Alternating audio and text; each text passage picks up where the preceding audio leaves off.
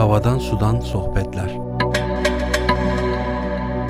Her salı saat 11'de Trakya Üniversitesi Radyosu Radyo Güne Bakan'da.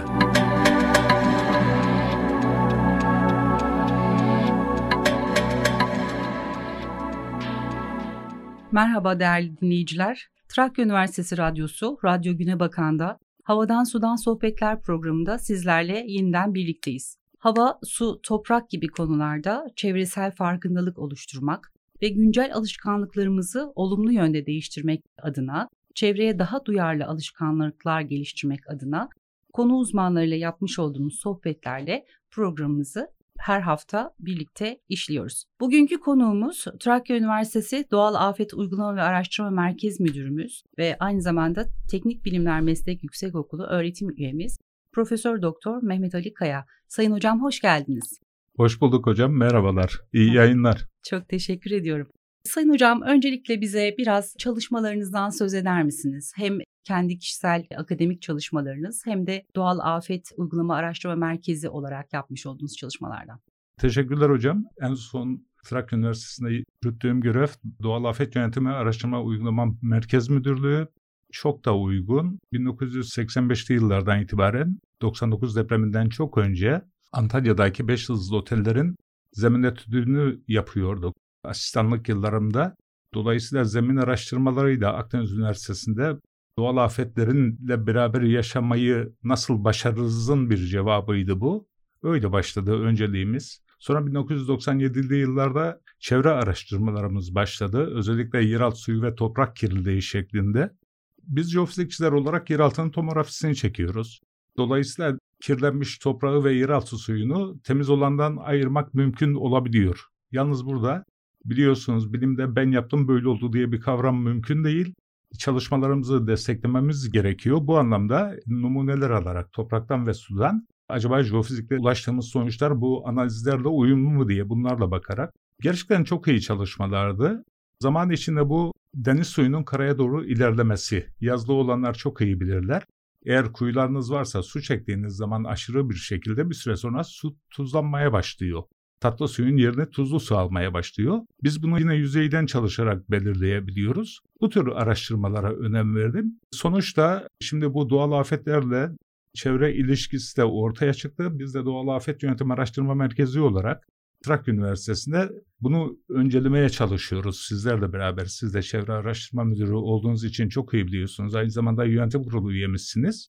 Acaba Trakya bölgesi için ve Edirne için doğal afetlere karşı nasıl önlemler alabiliriz? Onlarla yaşamayı nasıl başarabiliriz? Ve bunu yaparken birçok disiplini, bilim dalını nasıl bir araya getirip koordine ederek projeler üretebiliriz? Bunların peşindeyiz. Çok teşekkürler hocam. Gerçekten konu hem sizin uzmanlık alanınız hem de bunun çevreyle olan ilişkilerin incelenmesi açısından oldukça multidisipliner ve elverişli olduğunu düşünüyorum. Sayın hocam bu durumda aklımıza şu geliyor. Doğal afet terimi var, bir de afet terimi var. Evet. Biz ikisini acaba birbirinden nasıl ayırt edeceğiz? Nedir doğal afet ve afet? Sayın Hocam doğal afet dendiği zaman bizden kaynaklamayan tamamen yerle ilgili, dünyada oluşan olaylarla ilgili. Burada yer ile ilgili kelimesini özellikle seçmeye çalışıyorum. Biz Türkçe'de yer ve dünya kavramlarını sıklıkla karıştırarak kullanıyoruz. Ama biliyorsunuz terminolojide Earth ve World ile tanımlanır bu. Earth diyorsanız yer, yer gezegeninden söz ediyorsunuz demektir. Yer gezegeni de yaşayan bir gezegen, kendi özellikleri olan bir gezegen. Doğal afetler dediğimiz zaman bizim çığ düşmesinden sel taşkınlarına, depremden yanardağlara kadar birçok olay aslında yerin yaşadığının bir göstergesi. Yani bizim yerimizin fiziksel özellikleri, yoğunluğu, yer çekimi gibi gravitesi gibi ya da levhaların hareketleri gibi birçok olay bu doğal afet dediğimiz olayların ana nedeni. Doğal afetler dediğimiz bunların doğal sonucu. Bir de teknolojik afetler dediğimiz doğrudan doğruya insandan kaynaklananlar var. İşte uçak kazası, örneğin yangınları gibi. Bunlar teknolojik veya insani ya da beşeri afetler gibi tanımlanıyor. Bir de son yıllarda biz doğal afet olarak tanımlıyoruz küresel ısınmayı ama gerçekten doğal bir afet mi siz de çok iyi biliyorsunuz. İnsandan kaynaklı çok büyük özellikleri var. Bunu zaten bu programda konuşacağız. Dolayısıyla hocam doğal afetle afet arasındaki bu ayrımı da böyle yapmış olalım. Ve buna dair Türkiye'den size ilerleyen dakikalarda istatistikler de vereceğim. Yani doğal afetlerin yüzdesi, teknolojik afetlerin yüzdesi ama kayıplarımız açısından hangisi egemen durumda? Bunları da sizinle paylaşmaya çalışacağım. Teşekkür ederiz hocam. Sabırsızlıkla bekliyoruz. Şimdi hocam doğal afetlere bakıldığında bunların geçenlerde okumuş olduğum bir makalede yaklaşık 31 doğal afet tanımlanmış ama bunların birçoğunun 28 civarındaydı yanılmıyorsam meteorolojik kaynaklı olduğu dile getirilmiş. Şimdi baktığımızda aslında meteorolojik kaynaklı olanların da kökeninde az önce bahsettiğiniz insan kaynaklı olan aslında doğal afete yol açacak. Mesela sellerin son zamanlarda çok fazla rastlanıyor olması sel olaylarına ya da çölleşme ve kuraklık gibi afet olaylarına çok fazla rastlanıyor olması artık çok fazla gündemde olmaları da söz konusu. Evet. Şimdi bunlarla ilgili ne söylemek istersiniz? Şöyle biraz sonra paylaşacağım dediğim konuyu öne almış olduk hocam. İki tane bizim halk sağlığı uzmanımız yanılmıyorsam Ege Üniversitesi'nden Bahadır ve Uçku 2018 yılında bir çalışma yapıyorlar Sayın Hocam. Aşağı yukarı 1923 yılından 2016 yılına kadar yaklaşık 93 yıllık bir süreçte Türkiye'deki afet durumunu dikkat alıyorlar. Araştırmalarında şöyle ilginç bir sonuç var. Bu dediğimiz ayrıma da geleceğim sınıflamaya. Doğal afetlerle teknolojik afetlerin oranı %49'a %51. Neredeyse yarı yarıya. Hiç ummayacağımız bir şekilde Türkiye'de oluşan afetlerin %49'u teknolojik, %51'i doğal afet. Yalnız sonuçlar açısından baktığımızda kayıplarımızın %93'ü doğal afetlerden kaynaklanıyor. Teknolojik afetlerin bu işteki payı %7 dolayında. Böyle çok ilginç bir sonuç var. Bu ilginç sonucu belirttikten sonra sizinle şöyle bir sınıflamayı paylaşabilirim. Alt başlıklarda birçok ayrıntıyla 30 tane çeşidi verilebilir bunun ama dünya literatüründe doğal afetleri ayırırken jeofiziksel, meteorolojik, hidrolojik, klimatolojik ve biyolojik gibi çok temel beş ayrıma gidiliyor.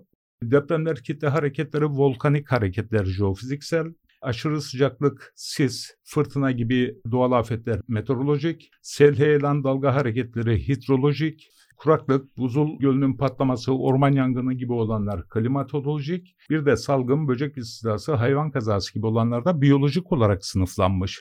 Bu literatürdeki bir sınıflama.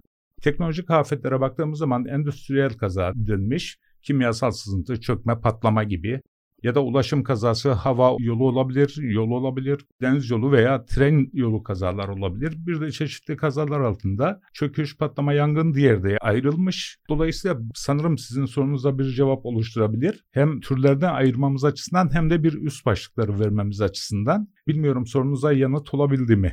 evet, evet çok teşekkür Ama burada ederim. hocam egemen olan ilginç bir şekilde en azından Türkiye için meydana gelen %51 oranındaki dolu afetlerin kayıplar açısından düşündüğümüzde %93 gibi inanılmaz bir boyuta ulaşması. Yani biz doğal afetlere karşı biraz önlemlerimiz mi az, savunmasız mıyız? Öyle bir soru akla geliyor. Peki hocam bu özellikle insan kaynaklı ve doğal afetlere sebep olacak bir takım meteorolojik durumlar söz konusu. Evet. Bunları sebeplerini biraz konuşalım mı sizinle? Yani bir küresel iklim değişikliği, küresel ısınmaya bağlı bir iklim değişikliğinin nasıl bir doğal afet sirkülasyonu, sirkülesine yol açtığı konusunda biraz bilgi alalım mı sizden? Ee, çok teşekkürler değerli hocam. Buna geçmeden şöyle bir yol izleyebilir miyiz sizin de izniniz olursa? Bu insana bağlı doğal afetlerin tetiklenmesi olayına girmeden ya da çevresel açıdan bu yaşadığımız dünyayı niye kurmamız gerektiği konusunda biraz düşüncelerimi evet, evet. paylaşabilir evet, miyim? Lütfen, lütfen hocam. Değerli hocam, Dünya sadece yaşadığımız yer mi, başka bir özelliği var mı gözüyle baktığımızda Güneş Samanyolu'ndaki 200 milyar yıldızdan bir tanesi. Güneş gibi 200 milyar yıldız var Samanyolu'nda. Güneş bizim yaşam kaynağımız çok iyi biliyorsunuz ve Samanyolu'nun merkezine ortalama 26 bin ışık yılı uzaklıkta dönüyor. Biz de onun çevresinde dönüyoruz çok devasa rakamlardan söz ediyorum ama mesela 220 kilometre hızla ilerliyor yörüngesine güneş. Samanyolu'nun merkezine göre yörüngesine dönerken biz de onun çevresine bu 220 kilometre hızla gidiyoruz. Ve bu döngü aşağı yukarı 250 milyon yılda bir tamamlanıyor hocam. Buna da galaktik yıl deniyor. Peki biz güneşe doğru bir zoom yapacak olsak, güneşe baktığımız zaman 9 tane gezegeni var. İlkokuldan beri biz bunları biliyoruz. Son yıllarda Plüton'u bu gezegenler sisteminden ayırıp 8 gezegenine indirdiler ama Ortalama her bir yıldızın 10 gezegeni olsa bu demektir ki Samanyolu'nda en küçüğü Merkür büyüklüğünde olmak üzere kabaca 2 trilyon kütle var. İnanılmaz bir rakam. Uyduları saymıyoruz. Bir de Mars'la Jüpiter arasındaki meteor bloklarını da saymıyoruz. Bu inanılmaz değerler. Buradan gelmek istediğim mesele şu. Güneşle dahil olmak üzere siz de çok iyi biliyorsunuz evrensel bir yasadır çekim yasası. Hı hı. Biz buna gravitedir orijinali terminolojide ama e, yerin çekiminden dolayı yer çekimi diyoruz. Gravite kelimesini çok yaygın kullanmıyoruz. Güneş sistemine baktığımızda dünyamız bu minnacık kütlesine rağmen en yoğun gezegen. Nereden anlıyoruz? Bu büyüklükte 9.8'lik yer çekimine sahip başka bir kütle yok. E şimdi 9.8 e, Güneş'inki 274. Jüpiter en büyük gezegen aşağı yukarı 25. Dünyanın neredeyse 3 katı çekim etkisine sahip. Güneş neredeyse 30 katı çekim etkisine sahip. Yer acaba 9.8 metre bölü saniyenin karesi e, yer çekimi yerine 10.7 olsaydı ya da 5.7 olsaydı ne olurdu? Bunlara baktığımız zaman biliyorsunuz matematikte ve fizikte problemleri çözerken bir kısım parametreleri sabit tutarız. Onların sabit olduğu varsayımıyla çözüme gideriz. Hı hı. Burada da insanoğlu işte acaba 5.7 olsaydı dünyanın çekimi ne olurdu diye başlarken işte şöyle başlanıyor. Boyumuz biraz daha uzun olurdu. Yer çekimi bizi aşağıya doğru çekmediği Çekemez. için gibi. Daha hafif olurduk belki. evet. Çok doğru söylüyorsun. Kilo problemimiz daha az bizi kesinlikle, üzerdi. Kesinlikle. Yani e, bu gözle bakılıyor. Halbuki ya da nasıl diyelim yer çekimi biraz az olsaydı atmosferi tutamazdık deniyor. Hı hı. E, bütün bunlar doğrudur, doğrudur ama acaba sadece insanın kendisiyle ilgili mi?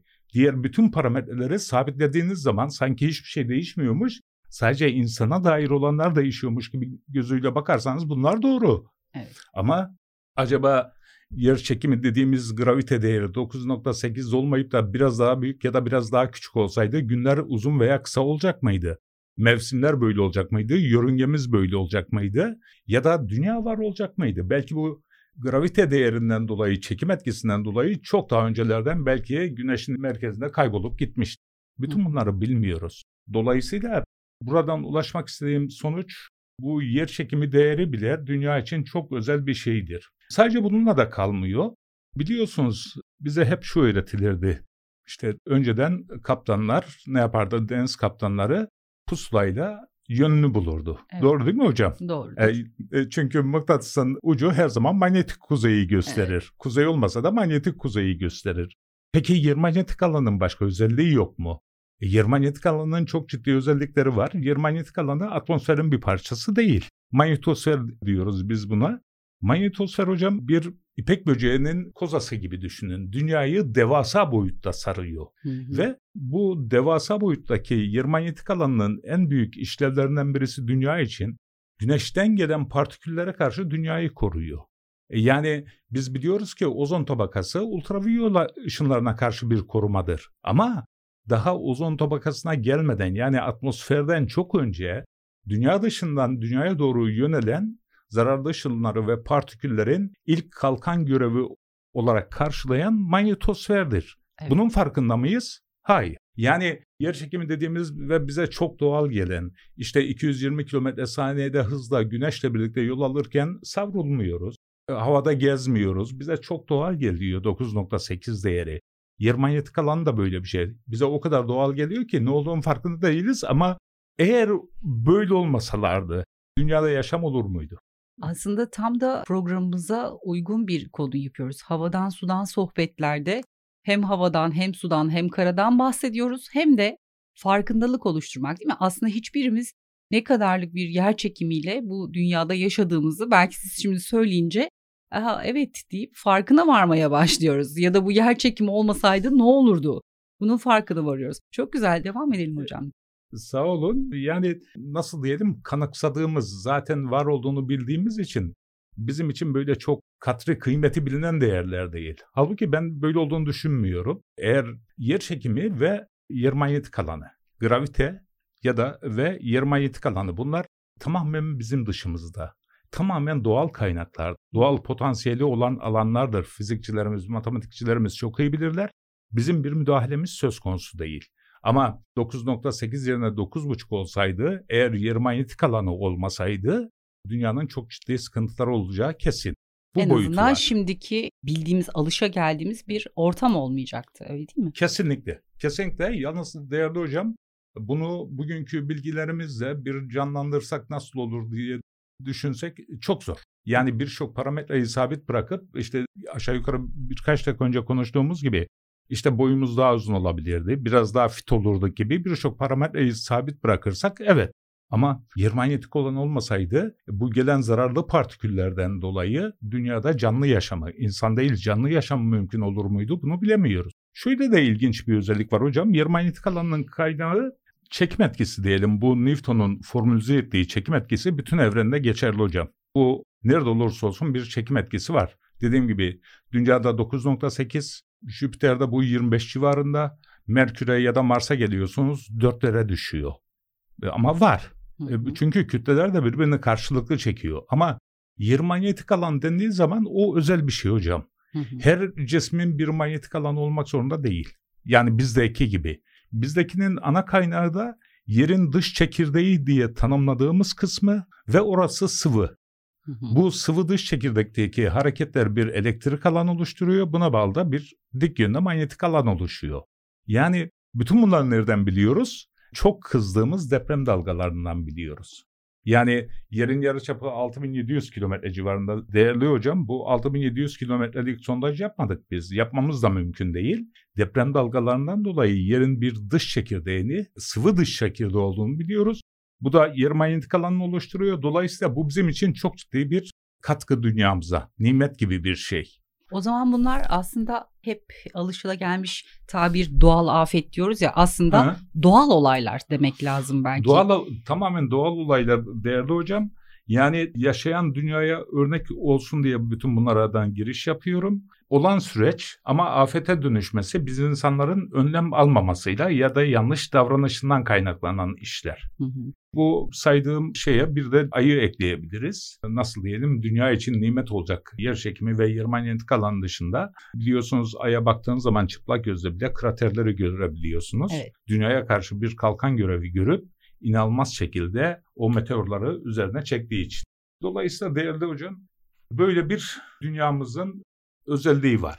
Bu özel durumunda e, şunu da gözleyebiliyoruz ki dünyamız kendi kendine yenileyen, durağan olmayan, yaşayan bir gezegen. Bunu nereden anlıyoruz? Bu kadar güzelliklerden bahsettik. Tam da şimdi sizin dediğiniz konuya gireceğim. Yani güllük gülistanlık bir dünya mı? Siz de çok iyi biliyorsunuz doğal afetler açısından hayır. Yani yer çekimimiz var, yer manyetik alanımız var, işte ay bize katkıyor. Tamam, bütün bunlar tamam. Ama çığ gibi bir olgu var. Yani yerelden küresel afetlere doğru gidersek hocam değil mi? Hı hı. İlk aklımıza gelen çığ düştüğü yerde etki yapan bir olaydır. Yani küresel bir özelliği yoktur. Hı hı. İşte yüksek dağlar olacak, kar yağacak, belirli bir meyili olacak, yer çekimine direnemeyecek, akacak. Dolayısıyla çığ ilk aklımıza gelen. İkincisi değerli hocam heyelan. Bunun ikisinde ana nedeni yer çekimi daha yüksektekilerin yer çekimine dayanamayıp aşağıya doğru inmesi.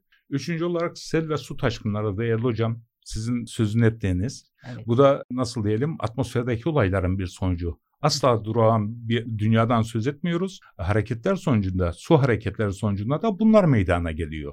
Peki bu durumda biz hocam hangi doğal olaylara hayretle bakmalıyız? Yani eyvah deprem doğal afet olarak karşımıza çıktığında buna hayretle bakmalı mıyız? Bir volkan patladığında buna hayretle bakmalı mıyız? Yoksa bütün bunların hepsini olağan dünyanın kendi yaşantısından kaynaklanan olaylar gözüyle bakıp bunlarla yaşamayı öğrenmek adına mı tedbirler almalıyız? Değerli hocam çok güzel sordunuz. Ağzınıza sağlık. Tabii ki bütün bunlar doğal. Bu söylediğimiz sel baskınlarından sonra ilk aklımıza gelen kasırgalar. E, biliyorsunuz atmosferiniz varsa bu kasırga olayı da her zaman olacaktır ve doğal bir şey. Yani buradaki rüzgarın hareketi taşınması son derece doğal. Bu işin olmazsa olmazı. Bir başkası deprem. Deprem döndüğü zaman şunu artık hepimiz biliyoruz ki hocam bir levha hareketi vardır dünyada. Dünya bir futbol topu gibi farklı büyüklüklerde levhalardan oluşmaktadır ve bu levhaların birbirlerine yaklaşacak ya da uzaklaşacak şekilde hareketleri var.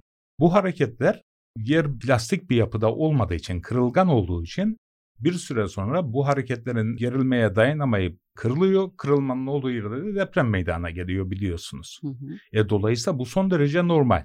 Levha hareketleri son derece normal. Yeri yaşayan bir gezegendir dedik. Örneğin Atlas Okyanusu'nun ortasından geçen bir sırt dediğimiz kavram vardır. Oradan mağma yeryüzüne çıkar. Suyun tabanında. Yani yeni taşlar kayalar kazanır dünya. Buna karşılık oradan mağma çıkıp yeni kayaları oluştururken Sayın Hocam hatırlar mısınız zaman zaman 700 kilometre derinlikte Pasifik'te deprem oldu diye bir cümle duyarsınız. Evet, evet. Bazen zaman zaman e, ben de bizim araştırma merkezinin grubundan bunu paylaşıyorum. evet. Şimdi çocuklarımıza ilkokulda da öğretiyoruz. Biliyoruz ki yerin ortalama kabuk kalınlığı 50 kilometre ve biz şunu söyleriz hep e, deprem yer kabuğunda meydana gelir. Hı hı. E peki yer kabuğu 50 kilometre ise 700 kilometrede olan deprem nedir? e, mağma kırılmayacağına göre bu da şunu getiriyor beraberinde hocam. Bu eski levha parçalarda yerin içine doğru, mağmaya doğru dalmaya devam ediyor ama onda bir erime ve kırılma zamanı var. Bir çırpıda olmuyor bu. İşte 700 kilometreye kadar dalan yer kabuğu parçası orada kırılıyor ve zaman içinde mağmanın içinde eriyip artık yeni bir kayaç oluşturmak üzere mağmanın içine karışıyor. Dolayısıyla dünyanın hem yaşadığını böyle öğreniyoruz hem de 700 kilometrede neden deprem olduğunun gerekçesi bu. Sonuçta deprem de bir doğal olay hocam. Zaman zaman depremlerde şunu da biliyoruz. En son 2011'de yaşadık Japonya'da. Bir kısım depremler bütün depremler değil ama tsunami oluşturuyorlar. Evet. Hatta 2020 30 Ekim'inde bizim İzmir'de de yaşadık. Sığacık'ta evet. biliyorsunuz bir metrelik bir tsunami dalgasından dolayı bir yaşlı teyzemizi kaybetmiştik. Allah rahmet eylesin. Tsunami'ler de bunun bir parçası. Bir yerde yanardağ patladığı zaman hayrete düşmüyoruz değil mi değerli hocam? Evet yani, yani doğal bir süreç Doğal bir süreç. Doğal bir süreç. Bu da levha hareketlerinin bir sonucu. Yani yanardağ dediğimiz olay asla deprem gibi levha hareketlerinin bir sonucu. Asla ondan bağımsız değil. Yani bir boyutuyla depremler oluştururken diğer boyutuyla da bu levhalar ilerlerken mağmanın uygun yerlerden yeryüzüne çıktığı yerler. Hı hı. Ve ciddi zaman zaman riskleri de vardır. Dünya tarihi boyunca çok ciddi riskler de taşımıştır. Şu anda biz o büyük riskleri görmüyoruz ama yanardağlarda bizim için doğal afetlerin bir başka boyutu. Bir de doğal afet olarak şunu duyduğumuz zaman hayret etmeyiz. Bence en çok çekineceğimiz konu belki bu hiçbir önlem alamayacağımız için meteor düşmeleri. Hı hı. Değil mi? Dünyaya. Bunu zaman zaman filmlerin falan da yapıyorlar ama meteorlara karşı son derece savunmasızız. Bu dinozor neslinin kaybolduğu dönemi de biliyorsunuz bir meteor düşmesine bağlarlar. Siz de çok iyi biliyorsunuz genel olarak tam sebebi bilinmese de yine de acaba diye soru işaretiyle bunun olasılığı da hep bilim camiasında evet. konuşuluyor. Doğru. Yani jeolojik olarak da Yucatan Yarımadası civarında böyle bir belirtinin olduğu hı hı. E, şeklinde jeolojik e, çabalar var dediğiniz gibi ama varsayımda olsa şu anda en somut evet. görünen varsayım bu. Evet zaten bu tarz varsayımlar hep bilimsel dayanaklarla oluşturulmaya çalışılıyor. Dolayısıyla dediğinizde katılıyorum hocam ben de. Sayın Hocam aslında programımızın yavaş yavaş sonuna geliyoruz.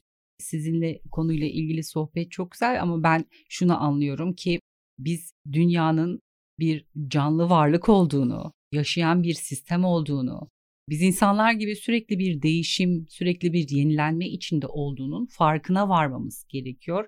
Doğal olaylarında afete dönüşmemesi için biz insanların doğayla barışık bir şekilde yaşamamız gerektiğini anlıyorum.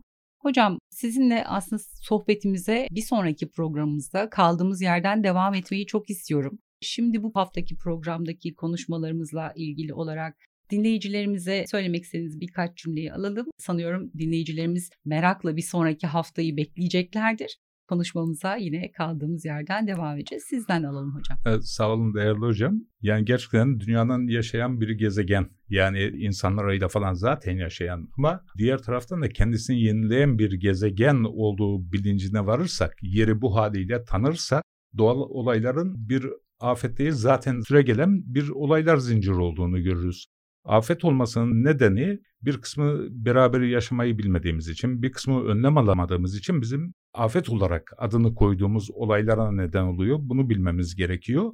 Bir de e, şu ana kadar hep şeyi vurgulamaya çalıştım hocam. İngilizce deyimiyle unique bizim günlük deyimimizde biricik, eskilerin Yegane. deyimiyle yegane. Yani şu anda bizim belirleyebildiğimiz başka bir yaşam formatı yok hocam. Bir de görünen o ki e, sizlere örnek vermeye çalıştım gravite değerinden yer manyetik alanına kadar çok özel niteliklerle, fiziksel özelliklerle korunmuş bir dünyamız var. Dolayısıyla sahip çıkmamız gerekiyor. Bu öneriniz için de sağ olun hocam. Bu gerçeği vurguladıktan sonra ikinci programımızda insan olarak biz neler yapıyoruz? Yani böyle yegane bize verilmiş dünyada biz nasıl bir cevap veriyoruz dünyaya karşı? Bunları konuşacağız. Evet çok çok teşekkür ederim. Ben de sabırsızlıkla bir sonraki programda vereceğiniz bilgileri bekliyor olacağım Sayın Hocam. Çok teşekkürler tekrar ağzınıza sağlık. Sevgili dinleyiciler, Trakya Üniversitesi Radyosu Radyo Güne Bakan'da Havadan Sudan Sohbetler programında bu haftaki konuğum Trakya Üniversitesi Doğal Afet Uygulama ve Araştırma Merkez Müdürümüz Sayın Profesör Doktor Mehmet Ali Kaya hocamızla birlikteydik. Bir sonraki hafta tekrar konuğumuzun söyleşilerine kaldığımız yerden devam etmek istiyoruz. Konuyla ilgili olarak iletmek istediğiniz mesajlarınızı Türkçe karakter kullanmadan küçük harflerle radyogünebakan.trakya.edu.tr adresinden bizlere mail olarak iletebilirsiniz. Herkese iyi günler, sağlıklı günler diliyorum. Hoşçakalın. Havadan sudan sohbetler. Her salı saat 11'de Trakya Üniversitesi Radyosu Radyo Güne Bakan'da.